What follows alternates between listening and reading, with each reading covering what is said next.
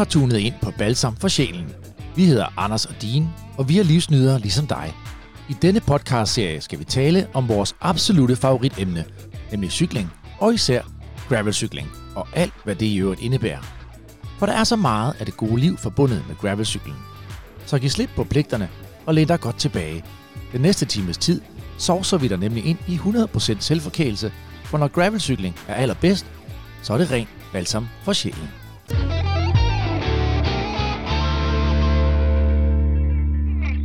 Velkommen indenfor. Vi er kommet på den anden side af påsken, Anders.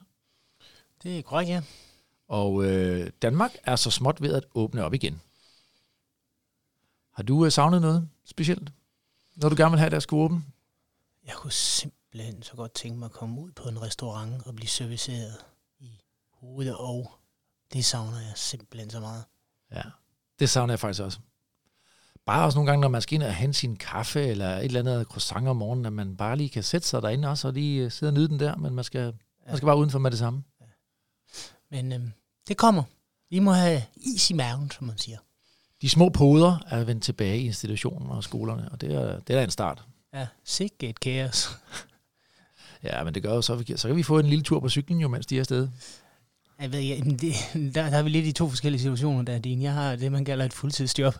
Nå ja, det må du af med. Ja. Du må på deltid. Ja. Nå, prøv at høre, Anders, vi skulle jo også have været, vi skulle faktisk have været i Frankrig lige nu, i Nice, og cykle gravel. Ja, vi havde simpelthen fundet, det er en drøm af mine for mange, mange år, eller ikke gennem mange år, men gennem nogle år, fordi Café de Cyclist, de har nogle vilde gravelruter nede omkring Nice, og dem havde jeg spottet, og hvad der er, dem skulle vi have været nede og køre. Ja, det var en lækker tur, jeg havde glædet mig til, men ved du hvad, vi hoppede på en bikepacking-tur i stedet for. Det var det, vi gjorde. Vi sadlede om, og det er det, det skal handle om i dag blandt andet. Og den tog vi i påsken. Det var sådan en 2 dages tur for dig. Du skulle lige hjem efter den første overnatning. Jeg blev uden ekstra nat. Hvis du skulle give vores tur der en overskrift, hvad skulle det så være for en overskrift? Jamen, det var sådan en rigtig oplevelsestur, og en erfaringstur, kan man godt kalde det. Ja, det lyder godt. Erfaringstur. Ja, for jeg synes, vi lærte mange ting undervejs, og fandt ud af, hvad der fungerede, og hvad der ikke fungerede. Anders og Dean på erfaringstur. Ja. Ja. Skide godt. Jamen prøv at høre, hvis du også kunne kigge på, hvad var vores største udfordring, nu hvor vi kan sidde her i bagklogskabens klare lys? Det var, at det ved jeg ikke, det gjorde vi begge to, men vi tissefrøs den første nat. Ja, det var koldt. Det var nede omkring frysepunktet i hvert fald, og der var vi sgu ikke helt. Nej. Det var, vi var ude i noget rough weather for vores første overnatning der, men vi kom igennem helt skinnet. Vi sidder her nu, og vi glæder os, fordi vi i 3 afsnit har fokus på bikepacking. Vi havde jo et afsnit sidst, hvor vi sådan havde en lille introduktion. Og i dag, så skal det handle om udstyr. Der går vi mere i dybden, og det har vi også lovet lytterne, at vi ville. Og så skal vi selvfølgelig høste nogle erfaringer fra vores egen tur. Det næste afsnit, som så bliver det 3. og sidste afsnit, forløbig i den her bikepacking-serie, der får vi besøg af kæresteparret Kenneth Brun Jørgensen og Marie Storbæk, som står bag hjemmesiden bikepackers.dk. De har nemlig cyklet hele vejen fra Sydamerika op til Alaska, over 30.000 km sammen på cyklerne, og de kommer og fortæller om nogle af de vilde oplevelser, de har oplevet. Så det bliver spændende. Ja. Og så er der en ting også, vi har noget, vi skal dele ud. Vi kan jo ikke lige kalde det præmier, fordi det er jo ikke sådan nogle konkurrencer, vi kører, men vi har gode ting, som vi deler ud til vores til jer, kære lyttere. Mm. Ikke? Og prøv at høre, i dag har Eventyrsport meldt sig på banen med en helt fantastisk lækker, jeg vil lige se præmie igen, det er en gave, ikke? Og den er der en af jer derude, der kan få hjem og stå på hylden, og jeg lover jer, den vil I gerne have, for den er super lækker, især hvis man skal ud og bikepakke. Mere om det senere. Vi har også en gave i gang lige nu, og det er jo, at man kan vinde et 1x1 meter print af dit absolute yndlingsgravel-billede. Det kan du vinde. Det bliver sat op på en lydabsorberende plade. Det er ret smart. Det betyder faktisk, at du kan stå og råbe og skrige, og så lyden forsvinder ligesom bare ind i billedet. Det er Aguart Home, som har doneret den, og det er faktisk den her, det er 2.000 kroner, Anders, de har smidt i puljen her til os. Så får du dit print op at hænge, og du kan selv bestemme, hvor det skal hænge. Du skal sende dit billede ind til os, og du skal tagge det balsamforsjælen_dk, det er vores Instagram, og du skal også tagge det aguarthome.dk. Og hvis du nu lige ikke er helt skarp på, hvad det egentlig er, præmien, gaven er her, så hop lige ind på vores Instagram og se det mock-up, der er lagt op derinde, fordi så kan du få et indblik i, hvordan det egentlig kunne se ud. Det ser super fedt ud. Altså, jeg har sagt det flere gange. Hvor vil jeg gerne vinde den der. Nå, men prøv at gå ind og kig på vores Instagram, der kan I få oplysninger om det hele. Nå, det var lidt om det. Prøv at høre, til at hjælpe os i dag, der har vi besøg af en gammel kælling, havde jeg nær sagt tidligere. Det er en gammel kending, ikke en gammel kælling, en gammel kending. Han er ofte har langt hår. Det har han, ja. Det har han. Og han har været herinde før. Vi elsker ham højt, og skal vi ikke bare komme i gang? Velkommen til Balsam for Sjælen.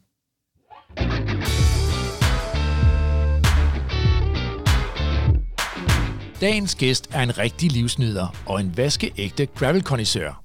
Han spiser grus og skovbær til morgenmad og skyller det hele ned med cowboykaffe. Naturen er hans bedste ven, og når han sidder på rammen med vinden i håret og fuglekvidder i ørerne, så er han i sit S. Han er manden, der på klingende Fyns dialekt har givet os sloganet Gravel er, hvad du gør det til. Et ordsprog, han i høj grad selv personificerer. Han elsker bikepacking og udnytter et hvert hul i kalenderen til en tur ud i det grønne, sammen med sin teenage-søn Jacob. I dag har han taget sit bikepacking-udstyr med og omdannet vores studie til en lejrplads for bikepackere. Tag godt imod vores gode ven og dagens udgave af Jørgen Klevin, Per Brunse. Velkommen tilbage, Per. Tak. Du var jo med i vores premiereafsnit, hvor vi lavede en introduktion til gravelcykling. Ja, det var jeg, og det var super hyggeligt, og jeg var allerede spændt på at skulle være med igen. Og jeg sagde jo også til dig, at lige så snart der bliver noget mere om bikepacking, så vil jeg rigtig gerne være med. Han har presset os meget, er det ikke rigtigt? Det er sindssygt, mand. Den der daglige e-mail og sms og så videre, jeg har været træt. Ja. Jo, men jeg vil også sige, at folk i de her tider, coronatider, vi har her, altså der er det eneste rigtige, det er jo at komme ud og holde ferie ud med cyklen og ud i det blå, og jeg ser det her fine vejr, vi har lige nu, ja. Så se at komme ud. Jamen, jeg vil faktisk sige, altså, så sent som i går aftes, jeg sidder og kigger lidt på teksten og tingene til i dag, og så får jeg sådan en notificering op på min Instagram, hvor der står, at Rapha UK sender live om bikepacking. Så tænker jeg, det skal jeg lige ind og se. Og så sidder der sådan to erfarne gutter der, og så har de bare hele stuegulvet er fyldt med bikepacking-udstyr, og så sidder de og gennemgår simpelthen, hvad man skal have med på en bikepacking. Så jeg tænker, den tanke der, den er der flere, der har lige nu, ikke? Absolut, og jeg vil også sige, at vi har jo især været efter Rapha i Danmark, også med hensyn til at komme ud og lave nogle bikepacking-ture. Men det har mest gået på race og almindelige raceudstyr, og ikke så meget bikepacking. Men det er ligesom om, de er ved at vågne op nu i Rapha og finde ud af, at gravel og bikepacking, det kan noget. Jeg tror, det kommer flere steder, og vi skylder lige vores lyttere, som ikke ved det, at sige, at Rapha, det er en cykelklub, som er sådan efterhånden verdensomspændende og har små chapters rundt omkring. Ja, det er et cykelfællesskab. Men det er rigtigt, de har helt sikkert nu vist, at det er noget, de kommer til at have fokus på, og det tror jeg, der er mange, der gør. Per, prøv at høre, du skal jo hjælpe os, fordi at du er en erfaren bikepacker og nyder det rigtig meget. Og hvis jeg nu siger bikepacking, altså hvad betyder det for dig? Jamen bikepacking, det betyder afslapning, det betyder noget at gå op til. Du skal planlægge, du skal glæde dig, du skal have mange ting til bikepacking, og så er det det der med at komme ud og nyde naturen. Det er fantastisk. Og se Danmark på en anden måde end kun på motorvej og i byerne.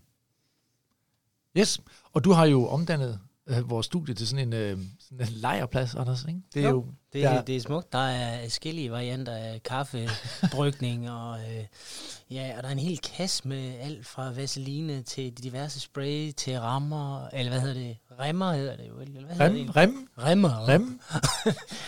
og spænder. Ja, det hele. Han har det hele med. Det er smukt. Og dibidutter.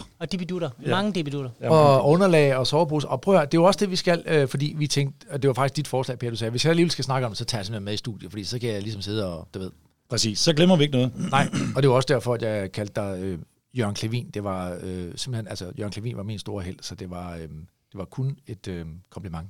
Det er jeg glad for. Så, men Per, han skal ikke tegne, vel? Det ved jeg ikke. Jeg ved ikke, hvad han finder på. Du får det til at lyde, som om det er noget skidt. Altså, vi skylder jo også måske lige lytterne. Ja, det er, fordi jeg arbejder med tv, men ja. Nu er det radio.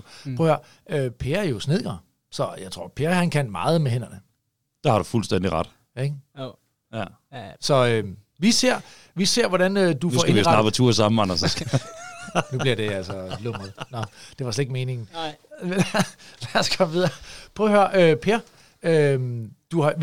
I dag har vi jo heller ikke taget kaffe med i studiet, fordi den sagde du ville sørge for, og ja. Jeg kigger her på bordet. Der står en Jet Boil. Det er sådan en brænder med en kop på, og prøv lige at fortælle, hvad du er gang i der. Jamen, den er faktisk... Jet Boilen er en rigtig god kammerat at have med, når man er på tur. Den kan koge vand, men du kan også lave suppe, og du kan koge kartofler i den, og du kan lave kaffe i den, og du kan i det hele taget bare koge vand. Men så kan den også, hvis man tager koppen af, så kan man stille sådan en lille pande grydeholder ovenpå. Så hvis man skal stege sine pølser på panden, eller skal riste noget andet, så tager man koppen af og stiller den her lille bandit på. Jeg skal lige sige, altså fordi nu sidder vi og viser ting, som lytterne jo ikke kan se, men vi tager altså nogle billeder af Per her, der sidder her med sine ting og sager. Dem smider jeg op på Instagram også, så I kan følge lidt med. Men godt beskrevet, en brænder og en kop holder, der står ovenpå, som man kan varme ting op i. Ja. Yes. Jamen, vi kan basically lige tage den, hvordan at, det fungerer. Der er en gas i bunden.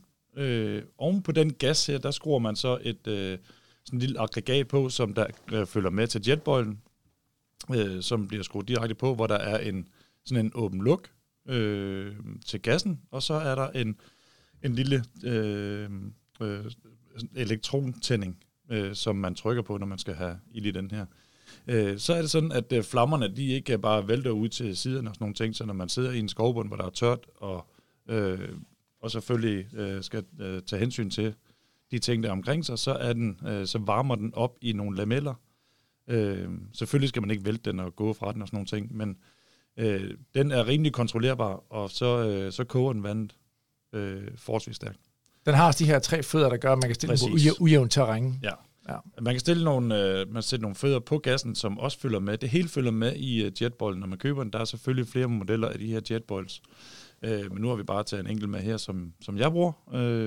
Og der er det udstyr med, som man har brug for. Så kan man købe ekstra ting til jetbollen, men det ved jeg ikke, om vi skal komme ind på nu. Men der er blandt andet, at man kan, ligesom man laver stempelkant derhjemme, så kan man samle det her lille smarte udstyr her, så at man kan koge vandet. Så hælder man... Per, nu tager jeg lige et billede af dig med den der, fordi at... Ja, så lad mig lige prøve skilten af først, fordi det er jo også... Du behøver ikke... Jeg ved ikke, om du vil smile, eller om du bare vil... Altså, det ser godt ud. Der sidder du med den, Per. Godt, sådan der. Per, det Per er i gang med nu, det er, han er simpelthen i gang med at transformere sin lille kop til en stempelkande. En jetbold til en stempelkande. Ja. Så koger man vandet op i den her, hælder kaffen i, lige rører lidt rundt, ligesom man vil gøre altid, og så tager man... ganske enkelt den her stempel, ligesom man gør på en almindelig kande, og ned i den, lader den stå i cirka 5 minutter, lige lade kaffen trække i vandet, og så trykker man stemplet ned, og wupti-bupti, så har man kaffe på sin tur. Den kunne vi godt have brugt, Anders. Ej, det havde simpelthen været lækkert. Per, vil du ikke skænke en kop kaffe? Jo. Og så synes jeg da, at vi ligesom lige skal få skudt gang i snakken om bikepacking her. Fordi Anders, vi var på vores første tur, vores jomfrutur, og det var vi i påsken. Og det var jo fordi, vi som sagt ikke kom afsted til Frankrig på vores graveltur, så valgte vi at tage på bikepacking. Ja. Og jeg synes faktisk, altså for mig, jeg ville gerne være i Frankrig, det var ikke et stort kompromis. Altså, jeg glædede mig sindssygt meget til vores tur. Ja. Prøv lige at fortælle, du fandt ruten, hvordan fandt du den? Jamen, jeg skrev inde på Bikepacking Danmark og Bikepacking.dk, tror jeg, de to sider. Og det er inde på Facebook? Ja, inde på Facebook. Og spurgte til nogle gode ruter på Sjælland. Og så kom der nogle gode forslag, og så var der en, som tog os fra Køge mod Sorø, af Oplevelsesstien. Ja. Var det ikke det, den hed? Jo. Og så op mod Odsherred, og så hjem over til Holbæk. Det var sådan set udgangspunktet for den der. Og, men det var den tur, det var på 220 kilometer, ikke? Yes. Og der fik vi, det var den, jeg sådan tænkte, det var den fedeste. Men der er flere af de her sider, hvor de har på deres Facebook-filer, under filer, der ligger der diverse ture allerede med GPX-filer osv. Så det, men communityet er jo fantastisk, fordi du får altid gode råd og vejledning og så videre til det her. Så det var jo skønt. Fedt, så det var forholdsvis ukompliceret. Og meget, meget nemt, ja. Lad os lige få kaffen, Per. Du bare lige tænd for brænderen der en gang, så kan vi lige høre der. Sådan der. 10, 9, 8, 7. Måske vi lige skulle... Hvor lang tid tager det der, Per? Jamen, det tager cirka... Og koge vandet til kaffen her, det tager 3-4 minutter. Ved du hvad, skal vi ikke bare lige snyde lidt her, og så få den der op og koge, og så starter vi op, når den lige har kogt? Så ja. Bare lige give den gas, Per. Så laver vi det, vi kalder sådan et jump cut.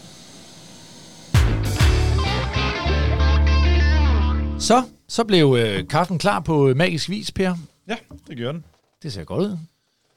Så er jeg spændt på, hvordan den smager. Og det var stempelkanden, du lavede her. Det var stempelkanden. I jetboilen der. Ja. Det ser godt ud. Åh, den er lækker. Hva? Den er lækker. Det er fint. Det er også en, der kan få øjnene op, den her. Ja, det er det. Så står man lodret op der. Præcis. Men det er jo også det, man har brug for om morgenen. Og det er jo ikke kun om morgenen, at man laver en stempelkant. Det gør man jo også midt undervejs på turen. Så finder man enten et shelter eller et andet sted, hvor man kan sidde. Tænder jetbollen, laver en kop kaffe, og så sidder og nyder livet.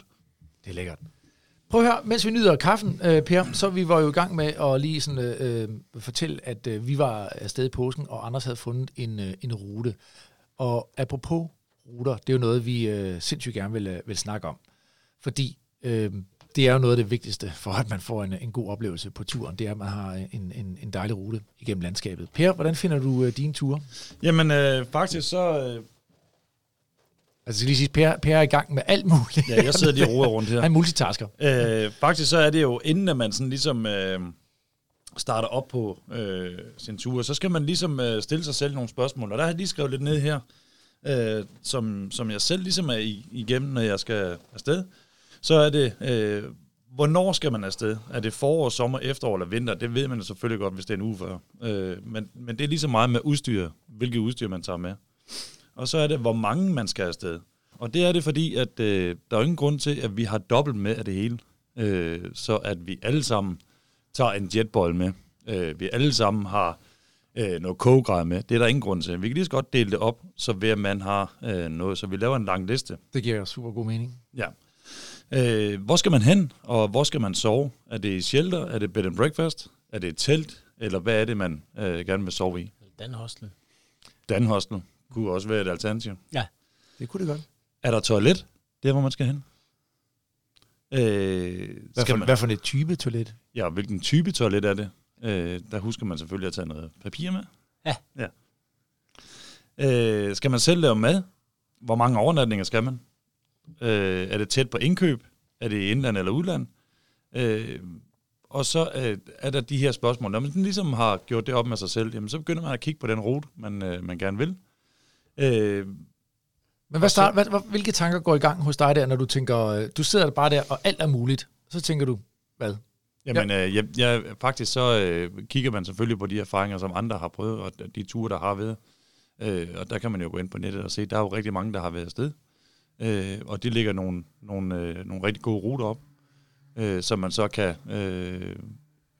enten kopiere, eller gå ind og se på, hvilken erfaringer de har haft med de ture, og hvilke billeder, der er lagt op. Ja, man kan jo også sagtens tage, hvis man siger, at jeg vil gerne køre en tur over ved Vestjylland, så tager man sin cykel og sit udstyr med i toget, kører for eksempel til Blåvand, og så har man lavet en rute, der går fra Blåvand af og til, det kan være op til Klitmøller.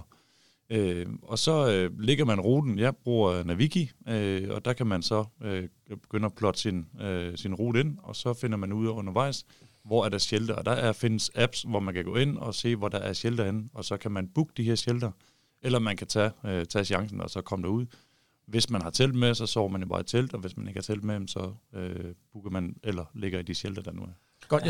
Der er nogle af de der shelters, det er jo bare lige, fordi det lærte vi trods alt også, det var jo, at der er nogle af dem, den skal man booke ind. Ja, det skal man. Men den der shelter app er fantastisk. Ja, det er den. Og jeg vil sige, at især i den her tid her, hvor at vi nok ikke kommer til at rejse rigtig meget, så tror jeg, at der er rigtig, rigtig mange, der gerne vil ud og nyde naturen, enten bikepacking, eller hvor de er ude at vandre, eller har børnene med på tur. Så det er en rigtig, rigtig god idé at få booket sit shelter.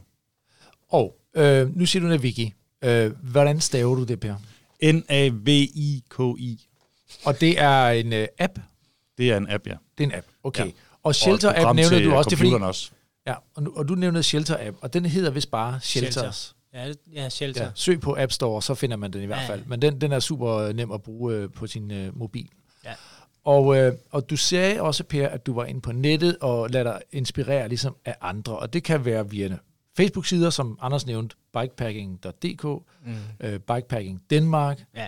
Der er også bikepackers.dk, det er en hjemmeside. Ja, der er flere, man skal sådan set bare søge på det. Men det er en god måde ligesom at starte, hvis man sidder der og tænker, jeg skal ud, hvad er der derude? Og så får man inspiration ved at se, hvad andre har gjort. Præcis, jeg vil sige, at netop også det der med, at man behøver ikke at opfinde den dybe tallerken selv en gang til. Så er det nemmere at gå ind og så se, hvilke ruter, som folk har været på, og de beskriver som regel også de ture, de har været på, og at det kan have været smukt, og det kan have været det ene, og det kan være det andet inspirerende. Og så der er faktisk rigtig mange ting at hente på nettet. Jeg ved jo, Anders, at du især er glad for det der med at bruge Facebook-grupperne, fordi du går meget dialog med folk. Ja, altså fordi jeg synes jo, man oplever gang på gang, hvor hjælpsomme folk er, og de vil rigtig gerne dele ud af deres erfaringer. Det synes jeg jo er fedt. Og vi prøver jo også stille og roligt at bygge noget op på Ride with GPS, hvor vi har den her balsam for sjælen. Hvor vi lægger vores ruter ind, eller ruter vi finder. Eller ruter vi finder og så videre, så lægger vi dem, tillader vi os altså at lægge dem derind, så folk kan få gavn af dem, og prøve at finde en struktur på det derinde. Men det synes jeg er fedt. Det synes jeg er fedt. Det viser også det der med, at tilbage til det, som Per han sagde, at det gravel, det er noget, vi giver til hinanden. Men noget, jeg synes, der er især brugbart, det er jo, når folk har givet sig tid til også måske lige at beskrive ruten med nogle ord. Fordi man aner jo ikke, hvad man kommer ud på. Når man kigger på sådan et kort, det er jo bare streger. Så hvis nogen har taget sig tid til ligesom at skrive noget med, at det er lidt bakket, masser af grus, måske laver sådan en fordeling, der hedder 80% grus, 20% asfalt. Altså jo mere beskrivelse, der kommer på, jo bedre kan man også ligesom mentalt men folk har måske også en tendens til at romantisere deres rute lidt, og give den lidt for høj grad af grus, for eksempel. Ja. Det er 90%, eller hvad det nu er, ikke? Hvor det ikke altid er tilfældet, når man kommer ud, tænker jeg. Men det er også fint nok. Ja, det er det der. Og så skal man huske også lige, og det ved jeg også, hvis nogen, og det siger vi med det samme, be aware, altså advarsel her, hvis I kører nogle af vores ruter, eller andres for den sags skyld, så ligger der nok en uvending hister her. Og det kommer man altså ikke udenom. Mm. Og jeg må indrømme, jeg går ikke hjem og sådan renser ruten op ved at gå ind og tegne ruten om igen ind i det er simpelthen for bøvlet. Så hvis I er derude, og den guider der ned af en eller anden passage, og så står der uvending, jamen så er det fordi, vi var ude og opdage, og så fandt vi ud af, at der var en blindgyde. Og sådan er det, ikke Per? Altså. Absolut. Altså det er jo ikke, man skal jo ikke nå noget. Man skal jo eneste, man skal faktisk bare skal nå, det er jo tilbage til det shelter, eller det sted, hvor man nu har planlagt, man skal overnatte inden for rimeligheds grænser af tid. Prøv at høre, nu har vi snakket lidt ruter. Er der noget, vi mangler at komme rundt om i forhold til ruter? Ikke andet, jeg synes måske bare, at man så skal sige, jamen, hvor er det, man kører fra, og hvor er det, man gerne vil ende. Det er ligesom udgangspunktet for din tur. Alt efter, om du skal med tog hjem, eller du vil cykle hjem. Så du kan sagtens ende, eller starte og ende samme sted, men det kan også godt være, at du ender et andet sted, og så tager toget hjem. Så det skal man lige... Jeg er jo også, og det der med ruter, nu lyder det som om, at jeg altid henter ruter rundt omkring, men jeg synes jo noget af det mest fantastiske, det er at komme ud og udforske. Og det drømmer jeg da også om at gøre på en bikepacking-tur, og sige, at jeg vil fra A til B, men jeg aner ikke, hvordan jeg kommer fra A til B. Ja. Det må da være det. Det må være den ultimative frihed. Det vil jeg gøre engang. Yes. Og men lige have en plan B. Jo, men det godt så. Den kan vi tage. Ja. Det lugter noget af det, vi kommer ind på lige om lidt. Kan jeg godt sige. Prøv at høre, hvad bruger I til altså, at navigere? Er det sådan noget med at smide den store iPhone op på frempinden, eller er det en lille Garmin-fætter, eller er det begge dele? Hvad er I til? Se, nu øser jeg lige ud igen af de ting, som jeg kører med. Jeg bruger sådan en Quadlock, som jeg så sætter op på mit styre. I stedet og det er sådan holder til din telefon? Ja. Så nu sidder jeg lige her og ruder med det. Det kan I sikkert høre, hvor jeg tager min telefon ud af den holder, den normalt sidder i. Og så kommer jeg over i en anden holder. I bunden af den her anden holder her, der sidder sådan et låsesystem, som man så har sat modparten på sin cykel. Og så er der sådan et raincover, man kan sætte henover, hvor man stadigvæk kan trykke igennem. Og det findes til enhver af de telefoner, der nu er på markedet. Sådan, så er min telefon, den er pakket ind. Den er beskyttet? Og beskyttet, og så kan jeg sætte den ned på min telefon, og så sidder den... Du sidder ned på frempinden, ikke? Eller hvad? Den sidder på frempinden, ja. Eller kan sidde på styret også, selvfølgelig.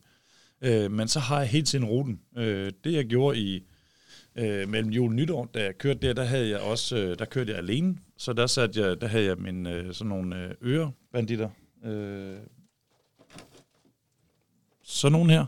Er de trådløse? Der er de for de trådløse på kablet, der hænger og dingler, ikke også? Ja.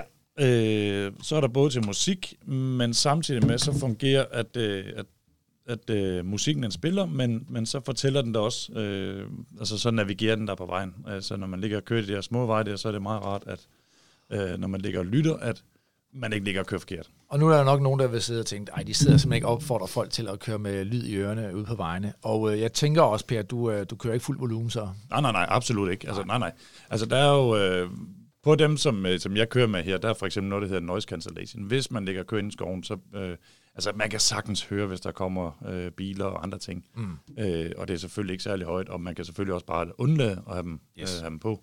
Det bestemmer man selv. Altså, nogle gange er det meget rart lige at kan sidde og høre, hvis man skal ligge og køre 150 km, så er det meget rart også med lidt musik. Lidt John Mayer i ørerne, eller hvad man nu til. Prøv at høre... Men hvorfor, hvorfor skulle den være bedre end din Garmin-computer? Hvad det nu har? Jamen det er igen det her med at ikke have alt for meget udstyr med. Så min telefon, den er uundværlig. Netop hvis der sker noget og andre ting, så har jeg alt det, som jeg har på min Garmin-computer, har jeg faktisk også på min telefon. Så der er ingen grund til at køre med min Garmin. Jeg har også navigation på den her, plus at jeg har telefon. Og så har jeg faktisk også fjernsyn på. Så når man ligger og skal sove, så kan man lige se lidt fjernsyn. Ja, det er dejligt. Nej, det er hyggeligt. Men altså, man kan jo så sige, så er det også bare... Rigtig naturmenneske, hvad der tager ud i naturen og ser fjernsyn. Nej, den passer selvfølgelig ikke lige der, men det er også meget rart. Man kan mange ting. Det kan det være, han ser sådan nogle Bear Grylls-afsnit eller sådan noget. Ja, hun så et mor. Ja. Prøv at høre, der er også bare en mindre ting at lade. Det slår mig lige, fordi jeg på vores tur, Anders, løb jo tør på min powerbank og alt muligt andet, men jeg skulle både lade min... jeg stod faktisk med valget til sidst. Skal jeg lade min Garmin? Skal jeg lade min telefon? Ja. Så det er det, du siger her. Der er bare en mindre ting i det her tilfælde, hvor du vælger at sige, så tager jeg bare telefonen med. Ja. Det giver mening. Altså, det er jo ikke, og det er jo igen det her med, at når man også kører med Garmin og med andre cykelcomputer, jamen, så er det, fordi man optager de her ture, man har kørt, enten til Strava eller andre ting, hvor man kan se gennemsnit og andre ting. Og det er i princippet unødvendigt på de her ture. Ja. Men du logger vel stadigvæk ruten, ikke? Så til senere brug, og du kan se, hvor du kører. Absolut. Ja. Jeg kan gemme min rute, og jeg kan også, hvis du har en rigtig fed rute, hvor du siger, den her, den skal du simpelthen prøve, så kan du sende den til mig, og så kan jeg køre den direkte ind i Naviki. Jeg kan importere den ind i Naviki, og så kan jeg køre den tur. Og det der er fint ved de her apps, som man kører med, der skal man bare være sikker på, at de også tager grusvej og små stikveje og andre ting, skal også være med i de her. Så man kan vælge mountainbike trail eller gravel trail, men nu er gravel forholdsvis nyt begreb, så det er nok mountainbike, som bliver kørt bikepacking mest på. Og skal vi lige nævne nogle af de andre, der er jo også AllTrails, ved jeg, folk er rigtig glade for at bruge. Ride with GPS har vi været inde på også. Komoot, tror jeg den hedder, som jeg ved rigtig mange er glade for at bruge, fordi du netop der på Komoot kan sige, du vil køre en strækning, og så kan du ligesom sige, jeg vil køre den på grus, og så foreslår den en måde at køre ruten på, eller du kan sige, at jeg vil køre den på asfalt, og så foreslår den en anden måde. Så der ved jeg, at folk er rigtig glade for at komme ud. Og der er sikkert en masse andre, som vi virkelig får nævnt her. Men det er i hvert fald, der burde være nok til at komme i gang med. Ikke? Så det var ruter. Og Strava er også lige kommet med noget nyt koncept, hvor Explorer prøver lidt det samme, ikke? Jo, Strava. Ja, og man skal også huske, at selvom man har sat den, fordi Naviki kan også, hvor du lægger din rute ind fra København til Slagelse, så kan den også forestå en rute, men du kan også lægge waypoints ind. Så hvis du gerne lige vil slå en krølle ned omkring noget andet, så kan du selv lige rette eller strække i turen. ned til nogle andre ting. Yes, og prøv at høre, nu hvor vi begynder at snakke om, hvordan man også ændrer lidt på en rute, så kommer vi faktisk ind på det nu her. Vi skal nemlig også lige høre lidt fra, da Anders og jeg, vi var ude, som sagt, og lave en lille lydreportage fra vores tur, fordi der kan man sige i høj grad, der var der brug for at navigere lidt rundt en gang imellem. Nu skal I med et smut ud i det blå, for vi skal høre en lille lydbid fra vores jomfrutur her, Anders, den bikepacking-tur, vi tog i påsken. Det hænder jo som sagt med, at tingene ændrer sig lidt undervejs. Prøv lige at høre her en gang.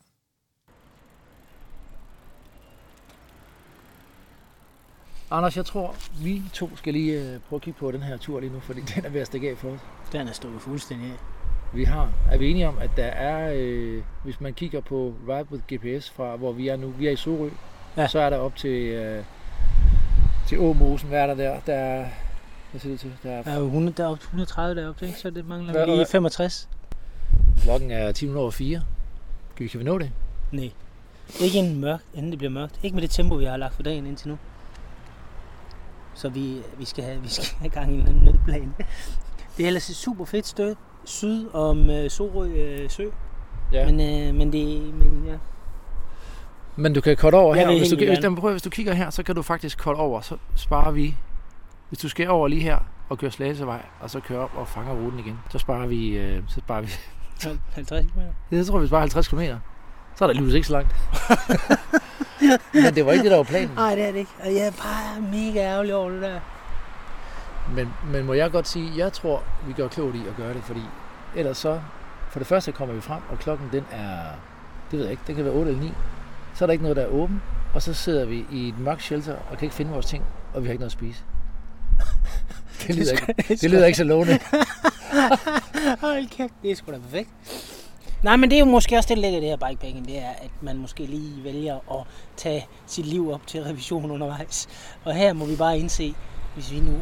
Jamen, vi kommer jo op. Vi når først derop, når det er bælragende mørkt. Det holder ikke. Vi skal lige igennem her. Slagelsevej. Bum, bum. Hvad hedder den? Så lander vi lige på ruten der igen. Så har vi skåret 50 km af. Og det kan godt ske, det var nogle gode 50 km. Men det gør, at vi kan sidde i vores shelter og grille en pølse. Det synes jeg, det er det værd, ikke det? Så håber jeg, at vi finder en god pølse. Vi fejrer det med at gå ud og købe stort ind i en eller anden superbrus. Ja, vi finder en superbrus. Vi er godt nok... Ja, det må vi gøre. Det gør vi. Ja. Cool. Yes, Per, som du kan høre her, så Anders og jeg, vi er nået til Sorø, og vi finder ud af, at vi manglede en del af ruten, inden vi nåede frem til vores shelter, så det så ikke så godt ud. Nej, det gjorde det sgu egentlig ikke. Og for en gangs skyld, så var det dig, der var realisten, ikke tidsoptimisten. Ja. Det var stort. Det var et stort øjeblik i vores venskab, din faktisk. Jo. Det, prøv at høre. Jeg ved jo bare af erfaring, at det der med at nå frem til et sted, hvor man aldrig har været før, og det er bælragende mørkt, og vi har aldrig prøvet at pakke ting ud af vores tasker, altså det havde bare været kaos. Så vi prøver at lægge en plan B, Per. Det med at lægge en plan B og afvige fra ruten, er det noget, du tit oplever? Jeg vil sige, at der er jo ikke...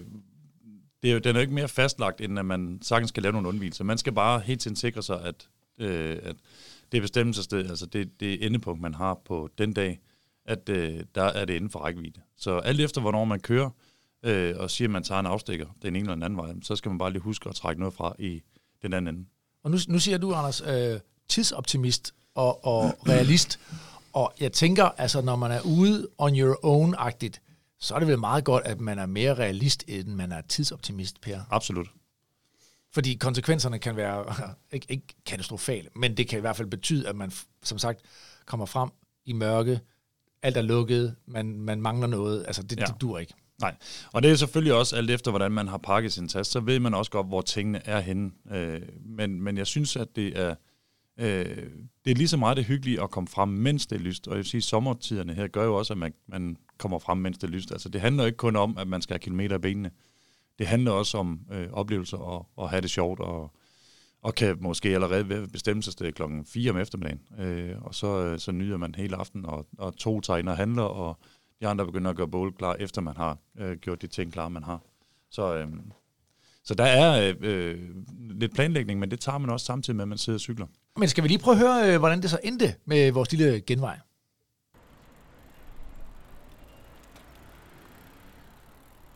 Anders, lad os lige prøve at se. Vi er kommet... Hvor fanden er vi henne? Lad os lige prøve at se her. Nej, prøv at vand. Jeg skal lige have den her Ride with GPS. Hvor er vi henne? Hvor er den blå henne? Kom så. Øj, der! Hvor er vi henne så?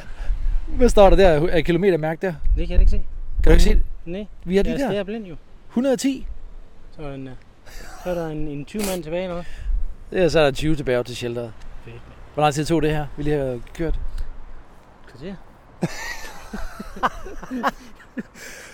Det var et kvarter? Ja. Ej, det er genialt. I stedet for, 3 timer? Så vi hoppede af ruten, da vi havde kørt 67 eller sådan noget, ja. Og nu er vi på ruten igen, og den siger 110 km. Sådan. Det er økonomisering. Ja, det er... Når det er allerbedst. Det er vejen mod pølsen, kan man sige. Nej, det lyder... Nej, det lyder grønt. Det vil jeg ikke vide. Prøv, har du overhovedet taget toiletpapir med? Ja. Stærkt. Til dig selv kunne du have? Kun til mig selv, ja. Nå, du er en god makker. Ja. Godt. Det glemte jeg. Så fandt jeg, og på min datters værelse, så fandt jeg sådan nogle vådservietter, men med duft. Det er til dig. Er det til mig? Ja, det er til mig. Nej, du er sød. Ja. Tak. Nå, jamen prøv her. Om 20 km, så er vi shelter. Vi skal ud og handle ind. Ja. Skide godt. Vi finder en netto. Yes. Det endte meget godt, og jeg tror her, det man hørte, den der lykkesrus, det er jo, den opvejer jo nok, at vi missede måske nogle ret fede kilometer syd for Sorø, men til gengæld så er vi 100% sikre på nu, at vi når frem i tide. Og som du også kan høre, Per, så havde vi jo allerede fordelt tingene mellem os. Du kan høre, Anders havde lidt taget lidt toiletpapir med og sørget for det, og du ved, og lidt vådservietter og sådan. Nej. Ja, men det var ikke noget, der var fordelt hjemmefra, kunne jeg høre, fordi at det var mere, har du taget med? Ja, ja. En spontan beslutning, da jeg besøgte min datters værelse, ikke? Ja. Vi havde måske ikke lige fået den der koordinering op at køre inden der, men anyways, prøv at høre, vi vender tilbage til den her tur lidt senere. Per, du har jo omdannet studiet, som sagt, til sådan en shelter-lejrplads her med alle mulige dimser og dutter og ting og sager, og det skal vi snakke om nu, fordi det skal nemlig handle om udstyr. Ja.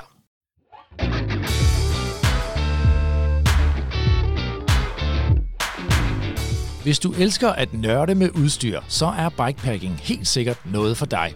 Der findes millioner af dimser og dutter i alle mulige farver, kvaliteter og størrelser. Og især størrelsen er vigtig, når det kommer til bikepacking. Men det betaler du til gengæld også for. Og for en gangs skyld er mindre bedre end størst. Du kan lige så godt vende dig til ordet komprimering, for det ord vil du støde på igen og igen og igen.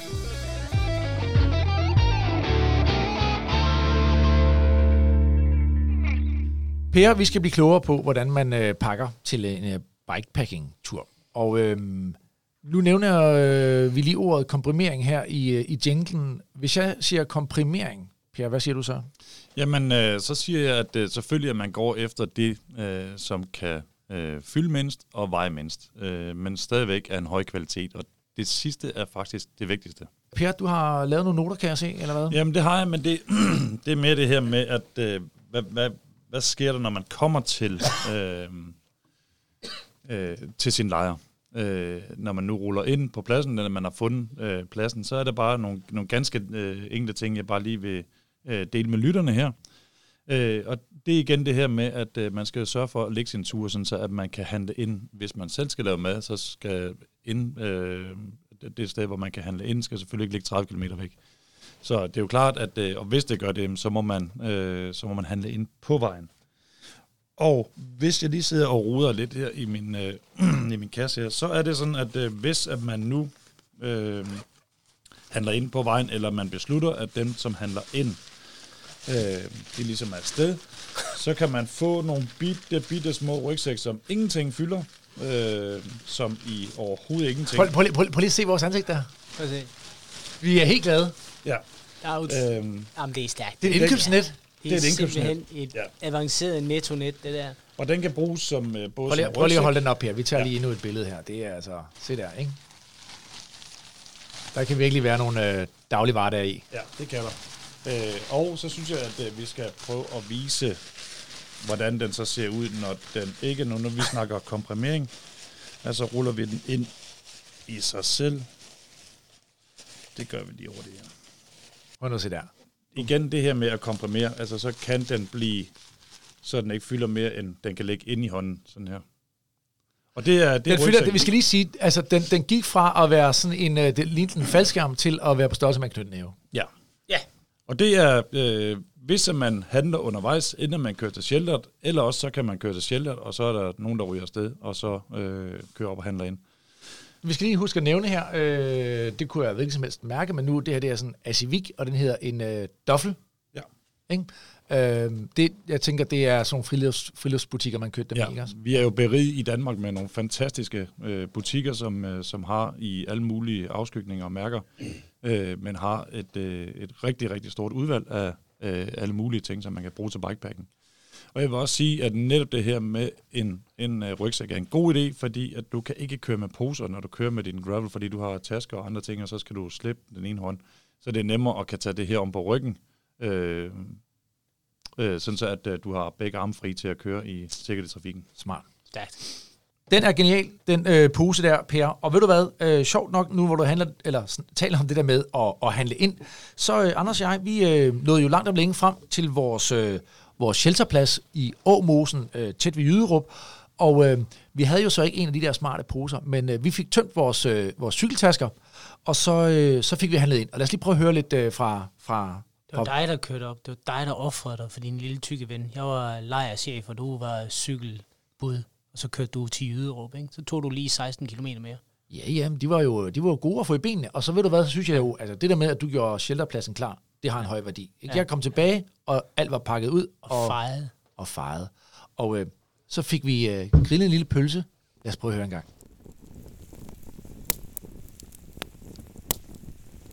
Kan man køre langt på frankfurter? Kan man ikke det? Benmel, det er fremmer. Frankfurter og kartoffelsalat, det er godt klart næste. Sådan en god gang benmel, så kan man sgu virkelig give den gas. Præcis. Jeg skal lige høre, hvordan den her pølse, den knækker her. Det er en god pølle, det her. Ja, det er en dejlig pølle. Vi har fået tændt et bål, det er dejligt. Det er fantastisk. Og fasaner. Ja. Hvor langt har vi kørt i dag? Små 100. Hvordan synes du, turen den gik? Jamen, den gik fint. Jeg var sgu egentlig meget godt mod. Og jeg er lidt ked af, at vi missede det loop nede i... omkring Sorø, men det var den helt rette beslutning, for ellers havde vi kørt i bælragende mørke fra nu her frem til. Og vi havde simpelthen siddet ude på en eller anden sti, uden lys, og uden at vide, hvor fanden vi skulle hen. Jeg havde vækket en landmand, sagt. Jeg så den lade. Hvad har vi lært i dag, Anders? Jeg har lært, at... men man kan jo gøre det på mange måder, men jeg har lært, at jeg tror, man skal... Det er noget, der ikke noget, vi lægger og suser rundt for at finde noget frokost kl. 4. Nej. Det er en dårlig beslutning. Og så inde på en 7-Eleven med den ringeste pastasalat ever, som heldigvis kunne skylles ned med en kokjo. Ja. Det er en meget lækker kombo i øvrigt. Men... Og det duer ikke. Nej, det duer ikke. En anden ting, jeg har lært, det er, at det er også lidt fjollet, at vi skal ud, eller du skal ud, og finde aftensmad på et senere tidspunkt. Efter vi er færdige med at køre ind. Jo, men jeg vil så sige, til gengæld, så kører man jo så afsted med tomme tasker, så man har masser af plads. Men hvad skulle man ellers gøre? Der var ikke noget plads i de tasker. Altså, jeg kunne ikke have haft 5 pølser med. Nej. Udover det, jeg havde med. Nej. Men så må man købe det der, sådan en tørfod eller sådan noget. Men jo, prøv her, nu sidder vi her, prøv her. Vi får store frankfurter, vi får sennep, vi har ragost, vi har sixpack med Carlsberg, vi har... crunchy, saltede chips. Nå, men det er også kun fordi, du er i topform, du kan gøre det. Ja, men prøv at høre her, det gider man jo godt. Jeg tror faktisk, ja, man skal finde ud af, planlægge fra start af, hvor skal man hen, hvor mange kilometer er der, og skal man huske, man skal lige zoome ind på kortet, fordi en distance, der kun er 1 centimeter på et kort, det kan godt være 20 kilometer, hvis man zoomer ind. Ja. Altså, og så må man bare indse, at tempoet, det er der efter. Det. Også hvis man gerne vil hygge sig lidt undervejs, så bliver det ikke højt tempo. Og vi var nok optimistiske i forhold til at starte fra Køge kvart i 11, og så troede vi kunne nå alt det, vi skulle nå i dag. Ja, Per, der er flere problemstillinger her, når jeg lytter det. Men du har faktisk lige svaret på noget af det. Fordi den der lille, geniale indkøbspose, den kunne have reddet os, Anders. Ja, problemet var bare, at vi kom ikke rigtig forbi noget indkøbssteder jo faktisk. Men hvis jeg ikke hørte forkert, så sagde Per jo faktisk også, at det var noget af det, man skulle sørge for at planlægge hjemmefra, at man ramte det, inden man rammer shelteret. Det er vi også lidt inde på i vores snak der fra shelteret, ikke? Jo. Men det skal man helt klart. Det kommer ikke til at ske igen. Man bliver nødt til at have nogle pejlepunkter der i forhold til det. Absolut. Altså, jeg sidder bare og lytter på jer to her, fordi det er jo lige nøjagtigt også det der med bikepacking. Det er jo, at vi skal jo hele tiden blive klogere, og vi drager nogle erfaringer undervejs, og finder ud af nogle ting, vi kunne gøre anderledes. Og netop sige det der med indkøb, at det, som I har gjort der med at få nogle pølser og nogle pilsner og nogle chips og sådan noget, jamen, altså, det er jo det, der hører lejerlivet til. Vi er jo ikke afsted på sådan en anden tur, hvor vi... hvad skal man sige, skal tabe sig og alt muligt andet. Nej, vi skal... Det skal vi glemme. Altså, vi skal bare hygge os. Og vi skal ikke være så forskrækket over at købe noget lækkert til grillen. Men det er overraskende, hvor nemme svarene nogle gange er på de spørgsmål, man har. Fordi jeg havde det der med, jeg havde ikke mere plads i taskerne. Så jeg kunne ikke have haft mad med, synes jeg. Så skulle jeg jo sådan noget tørfoder, som du selv nævner. Altså igen, hvis vi skal snakke nydelse...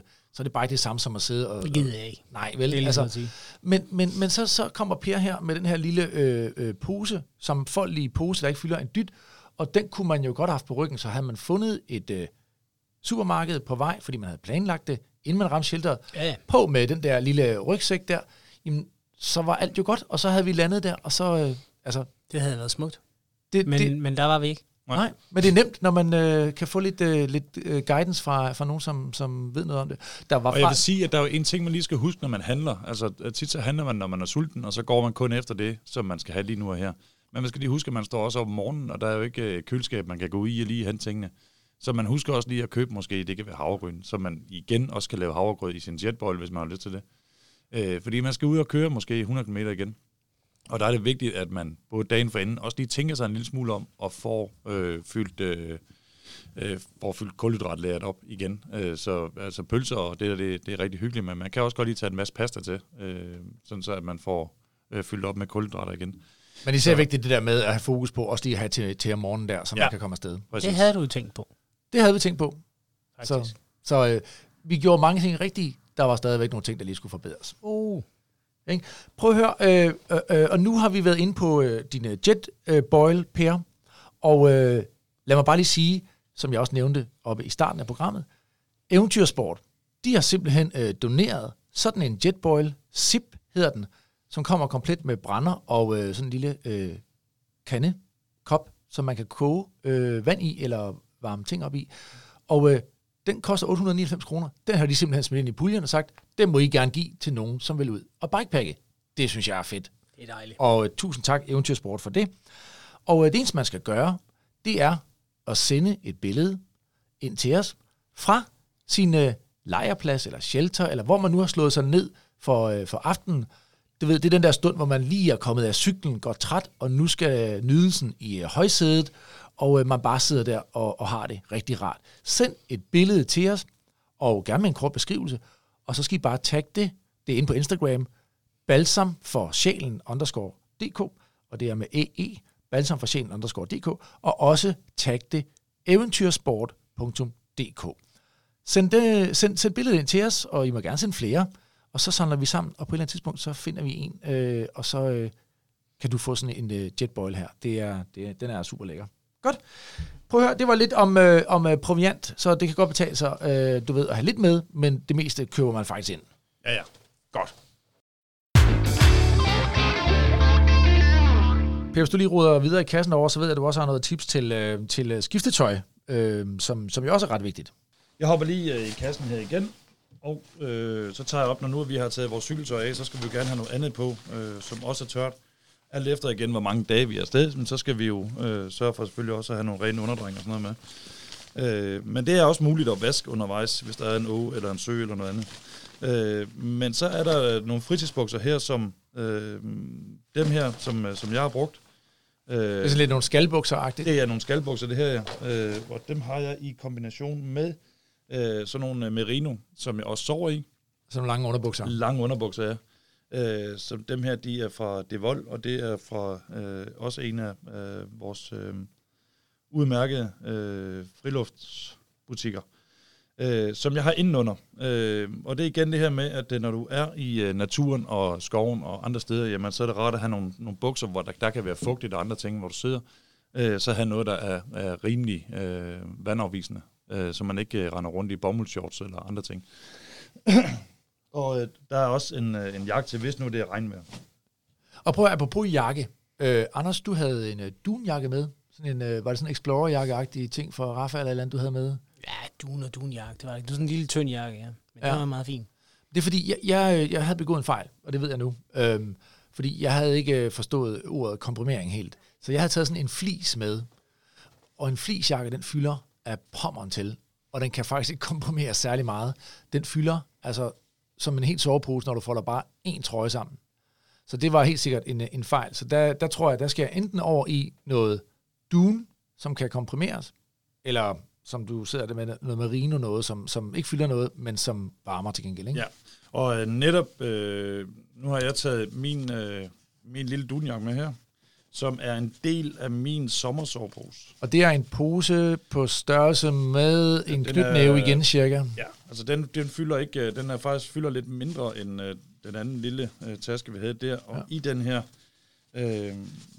der er... Der kommer simpelthen en dunjakke ud der. Der kommer en dunjakke ud her. Ja. Og det gode ved dunen jo, det er jo, at den luft, der ligesom bliver varmet op og sidder inde i dunen, det gør, at man ligesom får sådan en isolerende varmelag omkring sig, ikke? Jo, det gør det, men der er også der er for imod, om det skal være fiber, eller det skal være dun. Og dunene, de kan jo tage fugt til sig, og det skal man huske også med sine soveposer. At det er vigtigt, at man får hængt sin soveposer op om morgenen, den tid, den kan nå at tørre. Og når man, hvis det er flere dage, kommer ud, får hængt soveposen op, så de dune, de kan tørre. Men dunenes fordel er jo klart, at det fylder mindre, det kan komprimeres mere, end det andet kan. Og så holder det vist også længere. Det holder længere. Man skal selvfølgelig bare huske at vedligeholde det, huske at vaske det og sådan nogle ting. Mm. Men du kan komprimere dunene meget mere, end du kan med det andet, som er nok den største fordel, når vi snakker bikepacking. Men der er også nogle spilleregler, man lige skal huske omkring duen. Lad os da bare hoppe videre til noget mere camplife. Jeg ved, at du også har en skarp holdning til liggeunderlag og ja. Til soveposer. Ja, det har jeg. Og nu har jeg taget 2 modeller med af sovepose her. Der er en sommersovepose, så når vi er i de rigtig varme måneder, så er min jakke en del af min sovepose. Og min sovepose, den fylder heller ikke mere end den er 20 cm. 15 måske. 15 cm gange en diameter på 6-7 stykker. Ja, det er ikke meget. Og der er min sovepose. Og den er kun halv, kan man se. Så den går kun hertil. Det kan I selvfølgelig ikke se, men nu holder jeg den lige op, sådan så at Anders og Dine kan se. Nå, det er sådan, at den går til knæen, eller hvad? Hvordan? Ja, den går op til omkring sådan lige brystkassen. Under brystet. Til måde. Brystkassen, ja. Og der har jeg så min jakke på, som er en del af det. Og så er der ligesom et slag, som jeg så kan tage op over jakken. Lyner jakken på, eller? Jeg lyner jakken på, og så har jakken på sammen med min merino underbukser her. Så har jeg en hue på, ja. En halsedisse, hvis at det bliver for koldt. Det ser allerede hyggeligt ud, Anders. Ej, det... Og så har jeg uldstrømper. Så kom farfarsokken. Den kom lige op her. Fordi det, der er vigtigt, når man nu kravler til køjs, det er, at man sidder ikke og bliver kold, inden man går i sin sovepose. Nej, så laver man lige en rask spurttur, hvor man lige spurter om kap eller noget andet, for lige at få varmen op i kroppen og få pulsen op. Fordi at det handler om at få varmen med ned i din sovepose, så du skal ikke gå kold ned i din sovepose. Og slet ikke de her modeller, som vi kører med, som er så tynde. Fordi at det, som soveposen gør, den isolerer, den varmer ikke. Så det er din egen kropsvarme, der ligesom skal være med til at gøre det her hyggeligt, og skal sove om natten.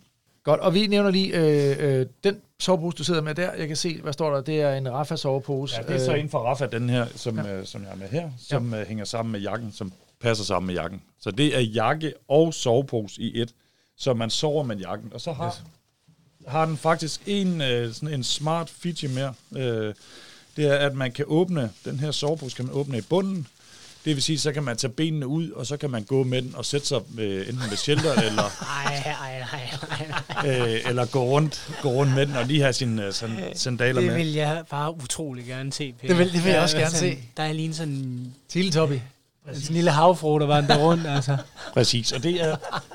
Nu ruder vi lidt med her, fordi jeg har også en anden ting med. Jeg har jo selvfølgelig også en lille sandal med. Ej, en klipklap. En lille klipklap, ja.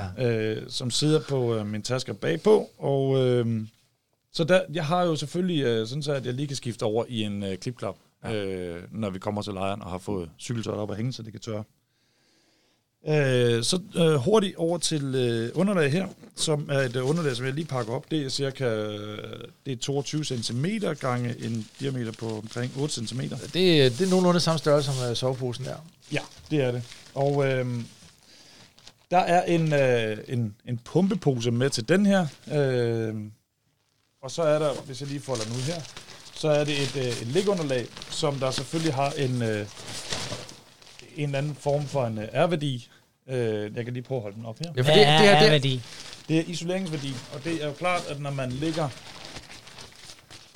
man ligger i et shelter, så er der koldt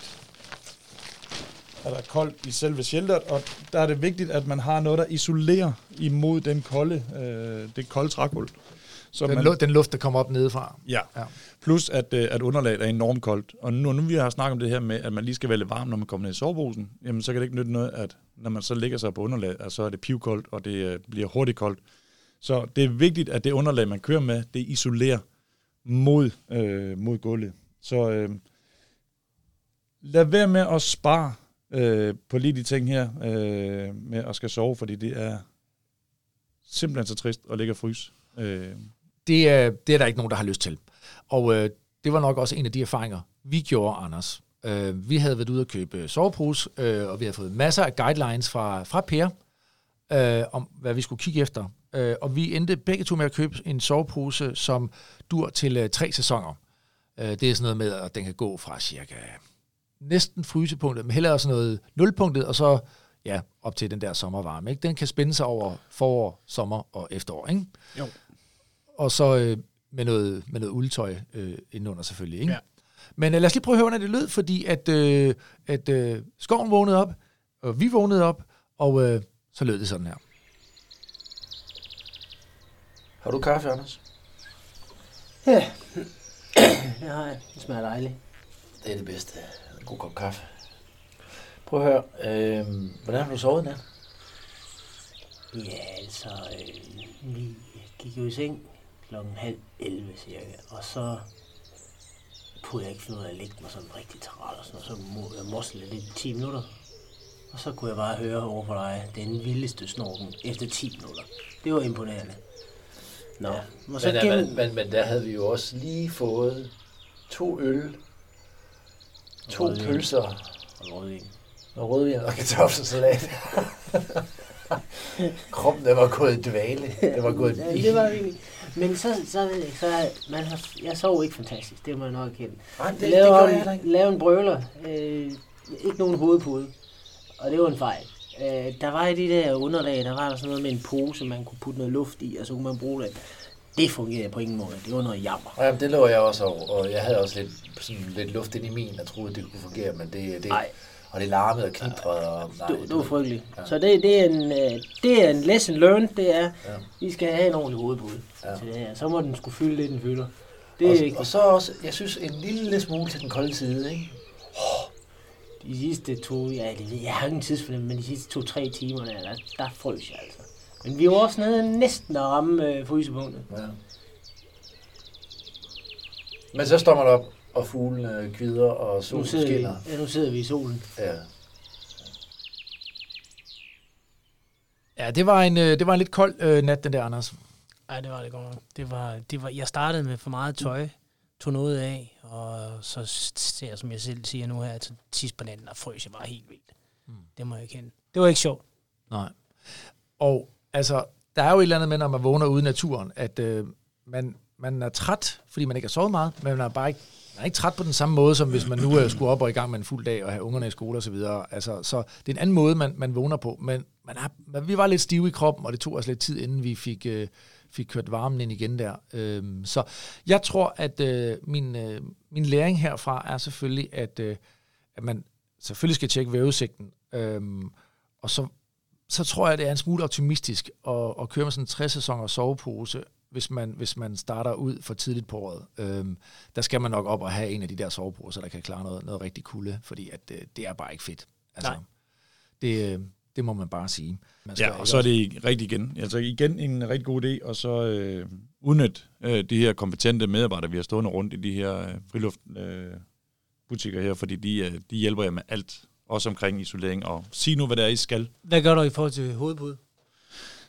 Min hovedpude er, når nu at vi snakker hovedpude, så har jeg, og det er nogle korporatrik, som jeg har lært af en rigtig, rigtig god kammerat, jeg har, som jeg også kører bikepacking med, som hedder Thomas.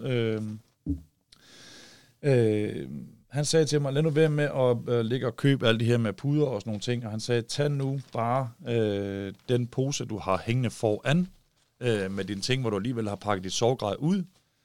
Tag noget af dit tøj, som du har ved siden af. Det kan være en jakke eller noget andet. Prop den ned i den pose, du har, og så luk den til. Den her vandtætte pose, du har siddende på din cykel foran. Og så har du noget blødt ned i den af en eller anden art, og så bruger du den som hovedpude. Ja, fordi vi brugte jo den der pustepose med luft i. Hold kæft, det var noget jammer. Ja. Det var virkelig noget jammer. Ja, det skal være, man rullede rundt, ikke? Altså, det var helt jammerligt. Men det havde de anbefalet, havde de egentlig ikke det? De har sagt i hvert fald, at den kunne bruges til det. Ja, det kan den ikke. Lad os bare konstatere det. Men det er meget vigtigt, tag den, når nu du har pakket ud, jamen så læg noget tøj ned i den pose, du har foran, og så brug den som hovedpude. Ja, for det er virkelig rart at lægge godt med hovedet. Præcis. Jeg går lige lidt hurtigt hen over det. Jeg har taget et telt med, som er et MSR. Carbon Reflex 2, som er et 2-personers telt, det er rigtig godt til 1 person. Nu kigger jeg på den der, og så tænker jeg, er det komplet? Det er komplet telt, det her. Det fylder jo ingenting. Det ligner en underarm eller sådan noget størrelse nærmest. Ja. Og der er det igen, det med, som vi har været inde på før, med at have nogle ekstra remme til sin cykeltask. Man kan ikke få nok remme med. Nej, det kan man ikke. Og det bruger man til at spænde sit telt foran på sin taske foran. Og det er igen vigtigt, at alt på cyklen skal spændes hårdt fast. Altså man skal ikke være bange for at give det lige et ekstra nøk. For det skal ikke sidde og flagre og låre bagved, og det skal sidde fast. Så har jeg taget en, sådan, det kender vi alle sammen, hvis man har været ude at flyve. Så har man lige sådan en lille bandit her, man kan tage op for øjnene. Så er der helt mørkt, og så er det godnat, når nu man lige har ligget og set lidt fjernsyn på sin telefon. Ja. Den har jeg haft med stor succes. Er der aloe vera inde? Ja, det er der. Ja. Hvor vidste du det fra? Ja, men det kunne jeg bare... Kunne du lugte det? Jeg kunne bare slukke det. Og det er basically sådan lige til at sove, og så har jeg bare sådan for sjov skyld lige taget et stort badehåndklæde med, som heller ikke fylder noget. Hvis man er ude ved en sø eller noget andet, så... så kan man også have den her med. Og det er igen det der med at finde ud af, hvor du skal køre hen. Netop for ikke, at man skal stå og mangle. Man skal ikke mangle, det er det vigtigste. Det er virkelig fantastisk at se på, Per. Og det er jo tydeligt, at alt her handler om størrelse. Altså, det gør det bare, fordi alt sådan, har sin egen lille lækre mini-indpakning og fylder ingenting. Nej. Altså, du viser os. Præcis. Det er jo en spøjs tid lige nu med corona, og det var også noget, vi fik at føle, Anders. Vi lærte hurtigt undervejs, og vi gjorde så det, at vi på dag 2 havde planlagt, hvor vi skulle spise frokost. Kan du huske det? Ja, det havde vi. Det var dig, der havde planlagt det. Hvor skulle vi spise den? Timingen var god den her gang. Det var... Den var realistisk. Ja, det var den. Det var realistisk, og det var efter alle bakkerne ude i Odsherred og alt det der. Så det var timingmæssigt, var det fornuftigt. Men der var ikke noget, der var åbent. Det var så det, vi kommer til, for vi når frem til Asnæs. Ja. Ikke? En lille bitte by op der i Nordsjælland. Og så sker det her. Ja. Hvad hedder det sted, hvor vi er nu? Hvad hedder den by? Asnæs. Asnæs. Der er ingenting åbent overhovedet. Nej, det er sådan... Hvor skulle vi have spist? Du havde fundet et eller andet? Det er langfredag. Okay, langfredag. Koblet med coronavirus. Ja. Nej. Så er der alt lavet. Så er Asnæs en død by, faktisk. Men Circle K. Circle K. Thank God for Circle K. Det kan man altid regne med. Hvad bestilte du? Pølse i svøb. Med en fransk hotdog, en pølse i svøb. Så siger jeg til hende... jeg stod og kiggede på det der pølse, så siger jeg til hende... Ej, lad mig få den med pølse i svøb. Så siger hun... Ej, det er godt, du tager den. Den vil vi gerne af med. Og tænker jeg bare... Den har ligget der i 200 år, altså. Man kunne ikke engang få et rundstykke. Nej, det var først indtil kl. 12.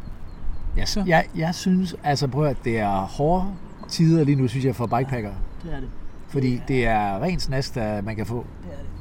Det er sløjt. Og, man kan ikke... der lå en wrap, og den tilbage, og den var smurt ind i mayonnaise. Nej, og vi fik rigeligt med mayonnaise i går. Ja. Men problemet er også lige nu, hvis det er sådan lidt koldt. Du må ikke engang sidde et eller andet sted og lige få varmen og spise din pølse eller drikke en kop kaffe. Du skal ud med det samme. Ja, så nu sidder vi på en parkeringsplads foran Circle K op af vaskehallen, ikke? Og jeg ved ikke, om de der to flagstænger foran os, de symboliserer noget som helst, men de flager i hvert fald på halv. Det gør de. Det gør hele gaden. Måske der er en anden årsag. Det kan være ham der Jesus Kristus. Kristus. Det er ikke et eller andet symbol for vores tur. Den er jo stadigvæk god. Ja, humøret er højt, Anders. Til trods. Man kan jo kun være lykkelig, når man får en pølse i svøb. Ja.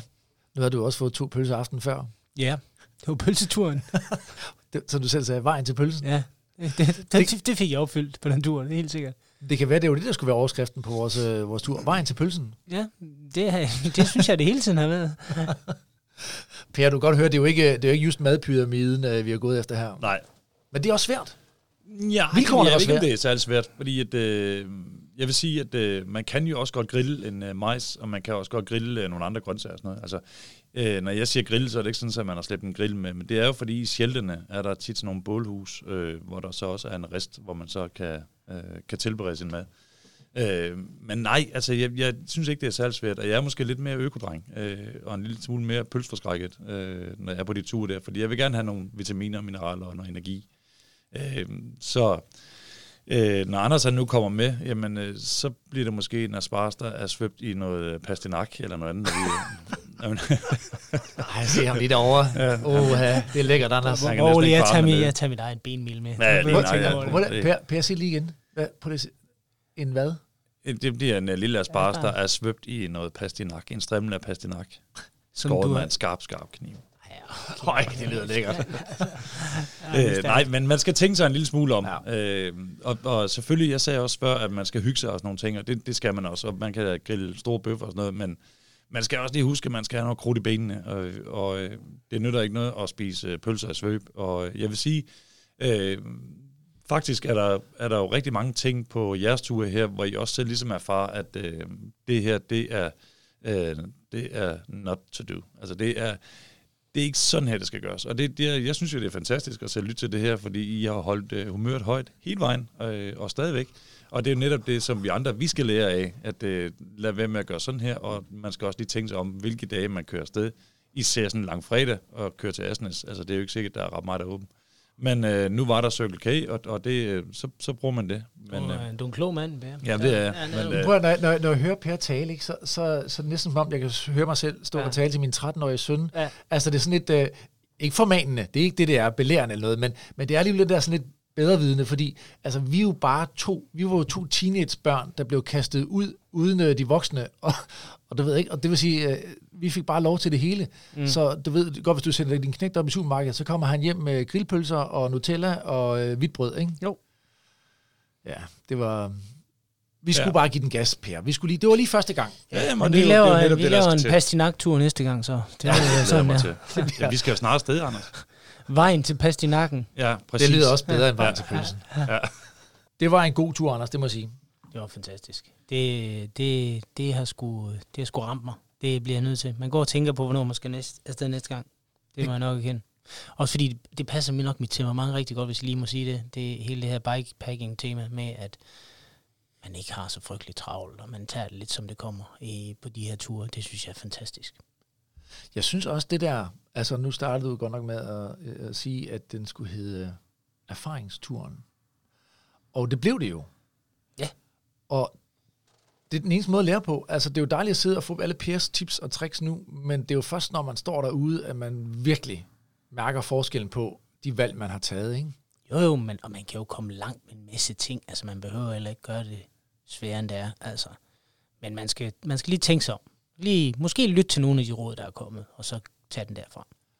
Og jeg vil sige, nu har vi ikke haft tid til at gå i dybden med cykeltaskerne, men det ved jeg også, man kan få rigtig meget råd og vejledning til ude på nettet. Men en ting er, at de skal i hvert fald sidde fast. Det er det vigtigste. Men igen, altså Per, straps, remme, hvad man nu kalder dem, altså det er jo bare i virkeligheden, altså jeg ved, man kan få remme, det koster 40 kroner for 2 remme nede i en friluftsbutik, og så kan du jo spænde din sovepose direkte fast på styret, eller hvad du nu vil. Altså, du kan komme langt på den måde, ikke? Absolut, og jeg vil sige, at man kan jo, altså man behøver jo ikke, som du selv siger, at købe alt det dyre gear, og man kan jo tage det stille og roligt med og få indkøbt det her, for det er på ingen måde billigt.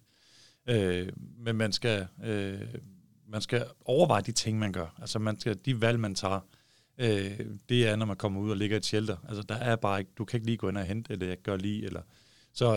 Så man kan spænde en masse fast på sin cykel, men man skal også huske, hvis man skal køre 200 meter, så er det heller ikke sjovt at skal ligge og køre med en cykel, der vejer 25 kilo. Et af de råd, som du har givet os, og også som Claus Katzmann, der var inde i afsnit 1, og tale om gravelcykling, da vi snakkede beklædning og så videre, det er, at han siger, og det er også det, du også siger, køb lidt, men godt fra starten. Ja. Fordi det bliver man glad for i længden, ikke? Ja. Prøv at høre, tusind tak for alle de tips og tricks, du har været inde og fortælle os om. Det har været en fornøjelse, Per. Selv tak, og tak fordi I måtte komme igen. Ja, selvfølgelig, og vi glæder os meget til, at vi skal ud igen på en tur. Ja, og lad os lave noget opfølging med det her med, måske få Per til at skrive hans liste rent. Nu har han siddet og rodet i kasser der, jeg ved ikke hvor længe. Måske lave en liste over, hvad det egentlig var, han havde i den der kasser der. Så det deler vi. Gør det? Jo, og vi beklager selvfølgelig, at I ikke kunne se alting, men det er jo som sagt det, Anders siger. Lad os prøve at smide nogle billeder op og få fuldt op på det. Ja, og jeg vil godt lige knytte en kommentar til det, Anders han siger der. Lige nøjagtigt det der med at have en liste. Det er en rigtig god idé at gøre det i noter på sin telefon. For der kan man lave sådan, så man kan krydse af, når man nu har taget tingene. Og det er ligesom, når man tager på ferie, men så pakker man de her ting her. Alt efter, hvor man skal hen igen. Altså alle de ting, som jeg ligesom remser op i starten. Altså, gør jeg nu lige den tjeneste, og ligesom finde ud af, hvad er det, vi skal? Altså, så er der ikke nogen grund til at tage badebukser på, hvis det er marts, og man ikke skal ud til en sø. Altså, alle de her ting her, sørg nu lige for at planlægge turen helt fra bunden. Og så koordinere med dine makker, ikke? Så præcis. Man supplerer hinanden, ikke? Ja. Ligesom vi gjorde, Anders. Både servietter. Ja, ikke? Præcis. Ja, hej. Prøv at høre, det er jo andet afsnit af Bikepacking-serien, den her, og i næste og sidste afsnit omkring bikepacking, der er det som sagt, vi får besøg af Kenneth Brun Jørgensen og Marie Storbæk, som står bag hjemmesiden bikepackers.dk. De har cyklet hele vejen fra Argentina op til Alaska og oplevet en masse på deres store ekspeditioner. Det kommer de og fortæller lidt om. Husk at holde jer opdateret ved at følge os inde på Instagram, fordi det er der, vi lægger vores ting op inde på Instagram, og det er balsamforsjælen.dk. balsamforsjælen med ae_dk. Og der er som sagt gang i to fede gaver i øjeblikket. Både et 1x1 meter print fra Aguart Home, du kan vinde af dit eget yndlingsgravelbillede, du kan få op at hænge. Og så den, vi har sat i gang i dag, hvor du kan vinde en jetboil fra Eventyrsport. Og gå ind på Instagram og se de kriterier, der er for at deltage omkring dem. I kan også skrive til os med ris eller ros på vores mail, gravel@balsamforsjælen.dk. Anders, nåede du at sige det sidst? Nej, ikke andet end, at det har været en fornøjelse at komme i gang med det her bikepacking, og jeg glæder mig allerede til næste tur. Det er fedt. Den ligger måske lige om hjørnet her, 7., 8. og 9. maj, har vi snakket om. Ja. Det tænker jeg. Godt. Jamen, det er tak. Fantastisk. Tak, lytter. Der tager vi Pastinak-Per med. Pastinak-Per. Nu har du fået dit kælenavn. Ja. Tak fordi I lytter med derude også. Det er en fornøjelse. I er gode ved os, og I skriver nogle søde ting til os, og I må også gerne skrive noget ris. Det er vi kun glade for. Emner, vi skal tale om, og så videre. Fyr det af ind på mailen, og så ses vi videre på sporet. Ha' det godt. Hej.